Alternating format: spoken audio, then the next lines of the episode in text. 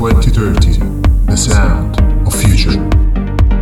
Ben ritrovati amici di 2030 e benvenuti alla seconda puntata di questa stagione che sarà dedicata ancora una volta all'intelligenza artificiale. Nel corso della prima puntata abbiamo cercato, grazie al contributo di un grande esperto, di fissare alcuni concetti fondamentali ma ovviamente tanti aspetti sono rimasti fuori dalla nostra puntata e probabilmente non basterebbe nemmeno una stagione intera di 2030. Oggi cercheremo di recuperarne alcuni per fare un passo in avanti, un passo decisamente lungo e lo faremo passando al setaccio le applicazioni concrete di questa tecnologia nel presente e nel futuro. Non è tutto perché naturalmente non vi lasceremo da soli dopo questa doppia puntata, vi consegneremo infatti il kit di approfondimento di 2030 realizzato dal nostro ospite che vi dico subito diventerà una costante di questa stagione. Ne realizzeremo uno per ogni tema che andremo a trattare, vi suggeriremo film, libri, documentari, portali online, esperti da seguire per essere sempre sul pezzo. A questo punto non mi resta che accogliere nuovamente il nostro ospite. È tornato a trovarci Luciano Floridi, professore di filosofia ed etica dell'informazione dell'Università di Oxford,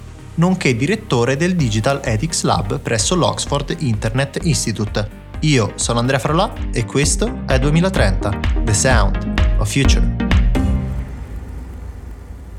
Rieccomi dunque in compagnia di Luciano Floridi, anche stavolta in collegamento con noi da Oxford. Professore, come accennato, oggi vorrei provare a compiere un passo in più, anche due direi, scendendo sul terreno della concretezza. Innanzitutto, ben ritrovato. Grazie di nuovo per questo invito. Grazie a lei di averlo accettato. Allora, io inizierei provando a calare l'intelligenza artificiale nella nostra quotidianità. Partiamo quindi dalle applicazioni concrete. Attualmente esistono applicazioni mature di intelligenza artificiale che impattano sulla nostra vita? Direi proprio di sì. Ormai quando interagiamo con servizi bancari, eh, con la nostra automobile, magari online con qualche intrattenimento, computer game oppure Netflix, in molti casi dietro a questi servizi c'è sempre un pizzico di intelligenza artificiale. Magari fosse altro per ottimizzare il consumo energetico, ad esempio di tutte le ricerche che facciamo su Google. Ecco che allora la, l'intelligenza artificiale diventa qualcosa di più normale, una tecnologia ordinaria. Non si parla più di fantascienza, ma in realtà di qualcosa che, un po' come l'elettricità, è intorno a noi e ce ne accorgiamo quando non funziona, quando non c'è. Professore, mi tolga un'altra curiosità. Secondo lei ci sono dei settori in cui l'intelligenza artificiale andrà a regime prima di altri, magari degli ambiti in cui trova o troverà un'applicazione più semplice? In questo caso bisogna andare a vedere dove ci sono due risorse fondamentali, finanziamenti e interesse. E allora viene subito in mente il settore militare, quello della difesa, quello della sicurezza. I budget della difesa sono immensi, l'interesse è enorme ed è chiaro che dalla ricerca contro il terrorismo ai droni, dai carri armati che si guidano da soli all'intelligence raccolta su internet, sono tutti settori in cui l'intelligenza artificiale sta già facendo molto e farà ancora di più in futuro. Il secondo settore, dove di nuovo ci sono sia i finanziamenti sia l'interesse, è quello della salute. Allora già vediamo che nel settore della medicina, ma anche del cosiddetto benessere ordinario, dall'orologio al polso fino alla ricerca sul cancro, l'intelligenza artificiale sta già facendo molto e potrà fare ancora di più. Dietro a questi due colossi io individuerei almeno altre due aree di grande interesse. La logistica, dove il trasporto, lo stoccaggio, la conservazione sono tutte aree dove l'intelligenza artificiale può fare enormi passi avanti. Si immagini soltanto che cosa vuol dire Amazon e i suoi grandi magazzini se l'intelligenza artificiale e la robotica non avessero permesso grandi forme di automazione. E poi l'intrattenimento, altro settore in cui dalla gestione automatica alla capacità di indovinare che cosa possa piacere alla clientela o meno, di nuovo l'intelligenza artificiale può essere di grande impatto. Ecco allora quattro settori, quello militare, quello della salute, quello della logistica e quello dell'intrattenimento. Proviamo ora a invertire totalmente la prospettiva, ambiti in cui invece l'intelligenza artificiale potrebbe faticare? Credo che i settori in cui l'intelligenza artificiale possa trovare meno applicazione o applicazioni troppo costose, troppo difficili, poco apprezzabili, siano tutti quei settori più sfumati dove bisogna avere più competenze e diversificate, che purtroppo richiedono all'intelligenza artificiale una flessibilità di cui non è capace. Ricordo spesso che il robottino che taglia l'erba non pulisce in casa e il robottino che pulisce in casa non taglia l'erba. Sono io eventualmente che devo ricaricare, preparare, curare, riparare, ricomprare entrambi quando funzionano male o non funzionano come dovrebbero. Ecco che allora io vedrei tutto il settore del management, cioè della gestione intelligente e decisionale, che cosa fare, quali problemi affrontare, quali domande, quali compiti eh, delegare, come qualcosa che resterà sempre una questione umana, o perché lo sarà comunque, o perché lo dovrà essere mi ha fornito l'assist per chiamare in causa il tema del lavoro nell'era digitale. Sappiamo che tante attività umane saranno sostituite dalle attività di algoritmi e robot, alcune integralmente e altre in parte. Ci sarà però qualche attività che un'intelligenza non sarà in grado di sostituire oppure no? Il dibattito sull'impatto dell'intelligenza artificiale nel mondo del lavoro temo sia stato fuorviante. Abbiamo estrapolato da poche semplificazioni degli scenari che a me sembrano fantascientifici. Farò un piccolo esempio. Abbiamo estrapolato dalla possibilità che in alcuni casi, in alcuni settori, date determinate circostanze, sia possibile sviluppare un veicolo autonomo, l'idea che non ci saranno più tassisti e non ci saranno più camionisti.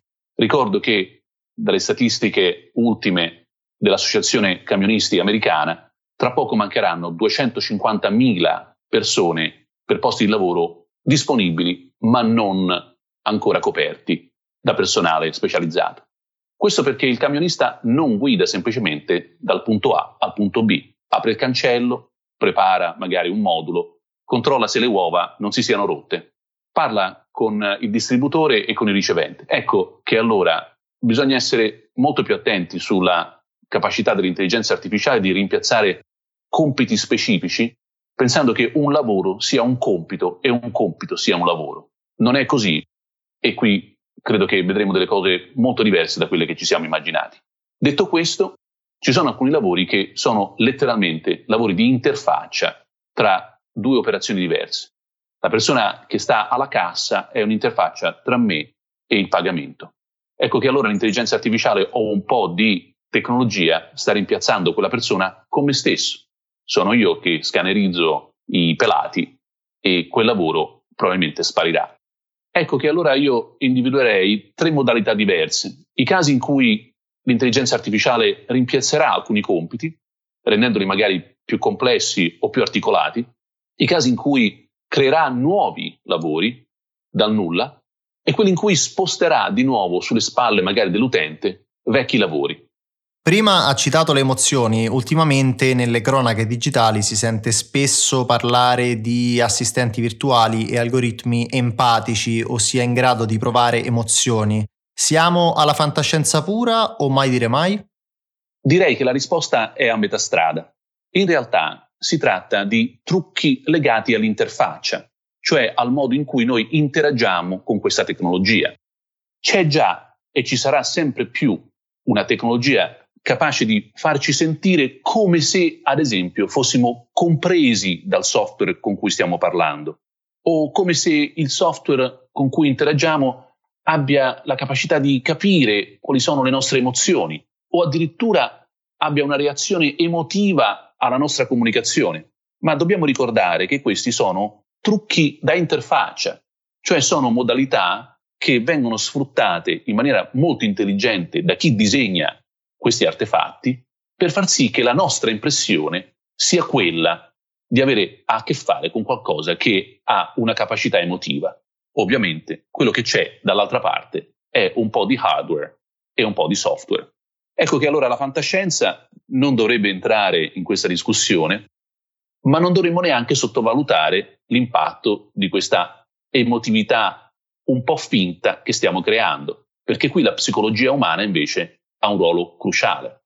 Vogliamo veramente che la bambola o il giocattolo abbia questa capacità di coinvolgimento emotivo della bambina o del bambino? Ecco che in questo caso, anche in contesti ad esempio di tipo medico, abbiamo davanti a noi domande ancora inesplorate che dovremo cominciare a gestire in maniera molto più intelligente. Dobbiamo anche sottolineare che l'intelligenza artificiale è una tecnologia per sua natura invisibile o quasi. Abbiamo a disposizione gli strumenti necessari per accorgerci della sua presenza e soprattutto per instaurare con lei un rapporto trasparente? Quello della trasparenza è sicuramente un fattore importante in tutti gli sviluppi tecnologici. La tecnologia migliore è quella che noi non notiamo più in, come si dice, background, uh, ce ne accorgiamo soltanto quando non funziona. Ecco, io mi auguro che l'intelligenza artificiale diventi presto un tipo di tecnologia del tutto trasparente, con il quale non bisogna avere a che fare, di cui non c'è bisogno di preoccuparsi. Le assicuro che non è ancora così. Il mio termostato qui a casa, che dovrebbe essere tanto intelligente, mi dà più lavoro di quanto io non desideri semplicemente ricordarlo. Questo perché di fatto poi l'intelligenza artificiale tanto intelligente non è, fa poche cose, le fa spesso in maniera un po' troppo rigida e commette ancora moltissimi errori. Allora forse il futuro che uno si può augurare sarà quello di avere un'intelligenza artificiale che in realtà ci rende la vita talmente semplice, molto più facile e quindi ci tolga preoccupazioni e la necessità di gestirla. Un'intelligenza artificiale che io non devo gestire è un'intelligenza artificiale che è ormai diventata comune come l'elettricità. Torno su uno degli argomenti che abbiamo trattato nella prima puntata, ossia l'etica dell'innovazione. L'intelligenza artificiale, come ogni tecnologia, non è né buona né cattiva, dipende sempre dall'uso che scegliamo di farne. Eppure nella narrazione, tanto pubblica quanto privata, prevale quasi sempre il lato oscuro. È colpa dei soliti film di fantascienza o c'è comunque un timore naturale dell'uomo che guarda al futuro? tutta la tecnologia e quindi anche l'intelligenza artificiale ha una doppia carica, positiva e negativa, non è neutra da un punto di vista etico, produce sia cose buone sia cose cattive e quindi sta a noi, alla società, alla politica, alla legislazione, tirar fuori il meglio e bloccare il peggio. Detto questo, perché l'intelligenza artificiale oggi spaventa così tanto? Ecco, i titoli dei giornali o anche magari delle trasmissioni televisive guardano sempre ai rischi piuttosto che ai vantaggi. Un po' perché è così che si fa notizia. Le buone notizie non fanno notizie. Un po' perché da sempre, da quando siamo usciti dal paradiso, l'idea di avere qualcuno o qualcosa che faccia tutto al posto nostro ci è sembrato sempre un sogno ma anche un incubo. Un sogno perché potremmo fare meno o fare altre cose è un incubo perché potremo essere dominati, controllati. Allora questa nuova tecnologia sarà di aiuto o sarà di controllo? Ecco qui considerazioni di rischi sono ragionevoli, ma andrebbero fatte con più competenza e meno clamore. Allora, professore, è arrivato il momento di chiederle un regalo per gli ascoltatori di 2030 per ogni tecnologia che affronterò con i miei ospiti cercherò di costruire una sorta di cassetta culturale degli attrezzi, un kit per approfondire e per saperne di più. A lei l'onore, o meglio l'onere, di costruire il primo kit di 2030. Partiamo dai libri non sarà facile perché la letteratura sull'intelligenza artificiale abbonda. Le chiederei i tre testi del suo podio ideale. Partirei da forse un testo che a me è sembrato sempre di grande lungimiranza, è un testo scritto da Norbert Wiener, che è il padre della cibernetica. È che è un testo vecchio, tra virgolette, ma io lo definirei classico. È stato tradotto anche in italiano con il titolo Introduzione alla cibernetica, l'uso umano degli esseri umani. È molto leggibile, non richiede competenze tecniche e fa un quadro profondo, illuminato di quello che potrebbero essere i rischi dell'intelligenza artificiale. Come dice lo stesso sottotitolo, il cattivo uso che noi stessi potremmo farne per far male ad altri esseri umani. Il secondo libro che consiglio anche ai miei studenti è un altro classico, anche questo ha qualche decennio, ed è di Joseph uh, Weizenbaum. Il titolo è Il potere del computer e la ragione umana, i limiti dell'intelligenza artificiale. È un libro scritto da un grande esperto di intelligenza artificiale che però molti decenni fa aveva già individuato quelli che sarebbero state le opportunità ma anche i limiti di una tecnologia che resta pur sempre una branca della statistica, dell'ingegneria della logica matematica. Lo consiglio a chi vuole capire meglio senza, senza paura, uh, senza uh, strane elucubrazioni sull'unicità dell'intelligenza umana, ma senza neanche sopravvalutare quello che può o non può fare l'ingegneria di tutti i tempi. Il terzo libro è forse quello più difficile, e qui ci vorrà un po' di pazienza. È anche questo un classico, scritto da François Lyotard, ed è stato tradotto in italiano con il titolo La condizione postmoderna, rapporto sul sapere. Scritto qualche tempo fa, quando la società dell'informazione era soltanto agli albori, in realtà, nonostante la terminologia a volte un po' ostica e qualche elucubrazione a volte un po' oscura, è un testo di straordinaria lungimiranza, in cui si ritrovano già i semi di alcune delle soluzioni dei problemi che oggi stiamo affrontando nella nostra società dell'informazione, dall'importanza dei dati alla loro buona o cattiva gestione, dalle questioni legate alla manipolazione e alla privacy, a quello che è la gestione della complessità. È un libro che credo ripaghi la fatica della lettura. Spostiamoci ora sul web, dai social network ai portali online. Ci dia qualche suggerimento per essere sempre aggiornati in tema di intelligenza artificiale. Forse la cosa più semplice da fare è raccomandare di seguire qualche osservatorio attraverso Twitter, per esempio. Consiglierei allora TechCrunch, perché fornisce notizie aggiornate su quelle che sono le novità tecnologiche. Per un'informazione leggermente più legata alla finanza seguirei Forbes Tech, anche in questo caso innovazione tecnologica ma in versione impatto economico, e per avere un aggiornamento costante Bloomberg Technology. Queste tre fonti permetteranno già di essere costantemente aggiornate e aggiornati su quelle che sono le novità più interessanti e anche in maniera critica. Veniamo al fronte film che forse richiederebbe un podcast a parte. Intanto ne cito io un paio così le do anche il tempo di pensarci. Il mio primo suggerimento cinematografico è Lei, film di Spike Jones con Joaquin Phoenix, che ha vinto tra l'altro il premio Oscar per la miglior sceneggiatura originale, un film che narra la storia di un rapporto emotivo appunto tra un uomo e un'intelligenza artificiale. Se invece cercate qualcosa di più soft, forse The Circle con Emma Watson e Tom Hanks potrebbe fare al caso vostro. Ve lo consiglio perché è un film che apre gli occhi sul confine tra online e offline Professore, è il suo momento, spero di non averle rubato i titoli. Decisamente no, anzi mi ha dato una ottima idea per un paio di titoli che vorrei suggerire a tutte e a tutti. Anche in questo caso, forse per età, forse per professione, farò riferimento a due super classici. Uno, Tron, un film del 1982 eh, diretto da Lisberger, un bellissimo film in cui anche nella sua versione poi successiva, capiamo qualcosa di fondamentale. La tecnologia non è qualcosa che ci circonda, è qualcosa nella quale noi ci stiamo immergendo.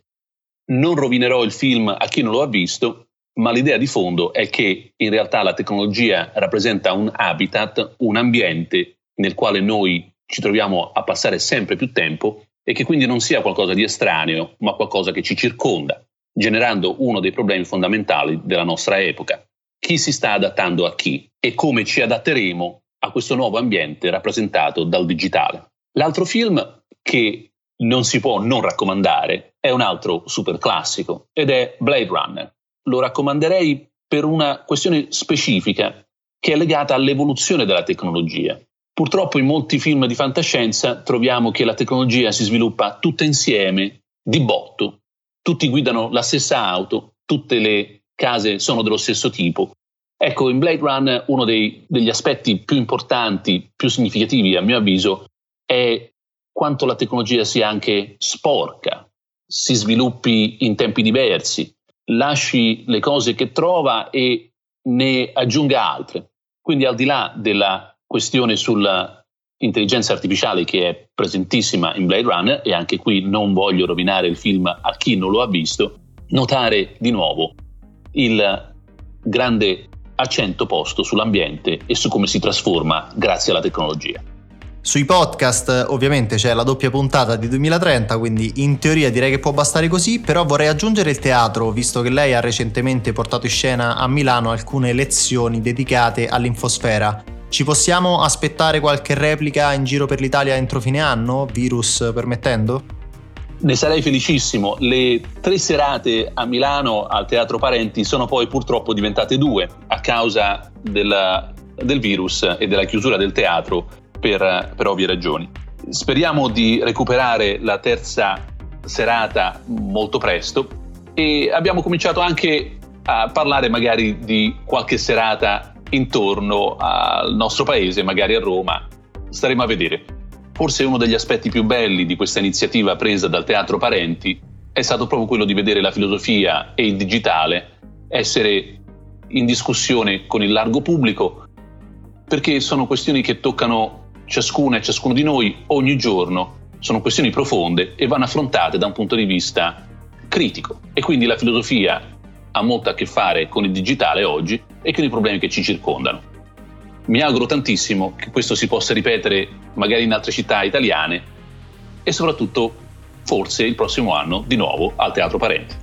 Dopo questa risposta mi prendo ovviamente l'onere di aggiornare i nostri ascoltatori sulle prossime date, se non sarà il 2020 sarà il 2021, in ogni caso non c'è fretta perché il nostro orizzonte è fissato al 2030. Professore, direi che ci possiamo fermare qua è stato senza dubbio un alleato preziosissimo in questo viaggio di conoscenza di una tecnologia complessa di cui sentiremo parlare ancora a lungo, motivo per cui io la invito già da ora a tornarci a trovare per discutere nuovamente di questi e altri temi. So che la sua base è nel Regno Unito, ma la tecnologia, almeno in questo caso, è una nostra alleata, scherzi a parte, grazie mille per essere stato nuovamente nostro ospite. Grazie a voi anche per le domande così interessanti e un cordialissimo saluto a tutte le ascoltatrici e gli ascoltatori di 2030.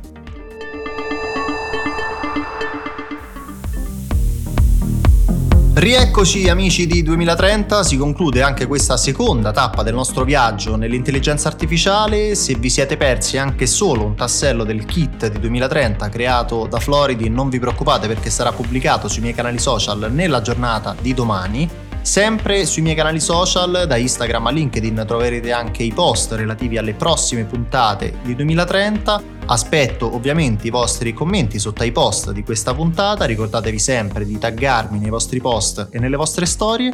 Io vi ringrazio per averci ascoltato, vi do appuntamento alla prossima settimana. Da Andrea Frollà un saluto a tutti gli ascoltatori di 2030, The Sound of Future.